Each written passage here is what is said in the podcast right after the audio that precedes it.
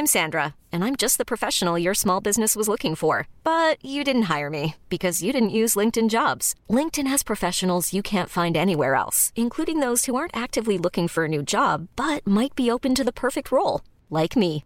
In a given month, over 70% of LinkedIn users don't visit other leading job sites. So if you're not looking on LinkedIn, you'll miss out on great candidates like Sandra. Start hiring professionals like a professional. Post your free job on linkedin.com/achieve today.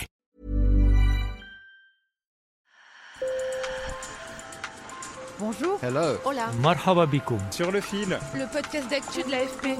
des nouvelles choisies pour vous sur notre fil info. Les vinyles tournent plus que jamais. La preuve, aux États-Unis, les ventes de vinyles ont pour la première fois dépassé les ventes de CD en 2022. Une première depuis plus de 30 ans. Le profil des acheteurs, des fans de musique à l'ancienne, autrement dit analogique, mais aussi des amateurs de beaux objets. Pour ce sur le fil réalisé par Mario Lawson, on vous emmène donc dans un des temples du vinyle, un lieu mythique au cœur du Greenwich Village à New York, avec notre collègue Maggie Donaldson sur le terrain. Sur le fil.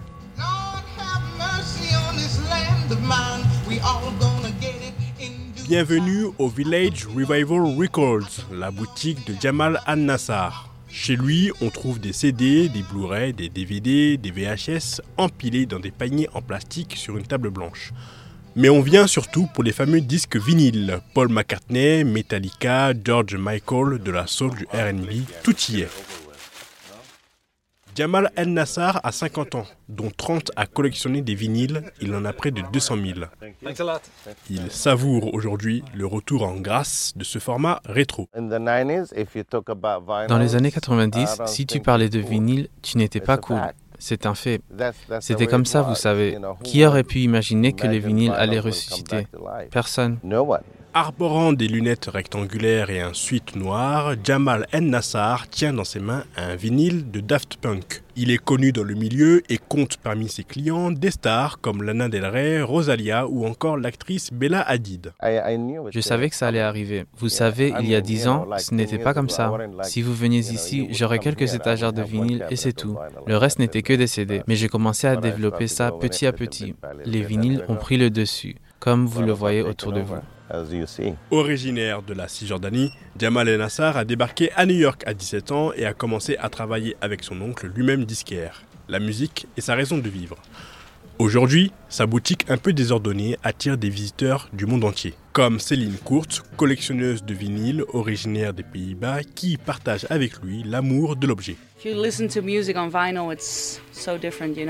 Si vous écoutez de la musique sur un vinyle, c'est tellement différent. Il y a une sensation d'authenticité au niveau du son aussi. Les plateformes de streaming, c'est trop rapide, c'est trop facile.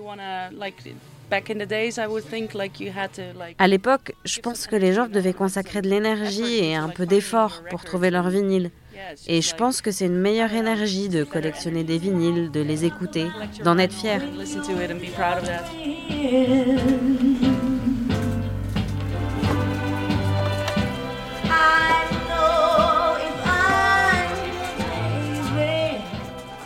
Selon Jamal Al-Nassar, outre les puristes, une nouvelle génération, des gamins comme il dit, fréquentent le magasin et ils sont même fans de musique des années 1930, 40 et 50.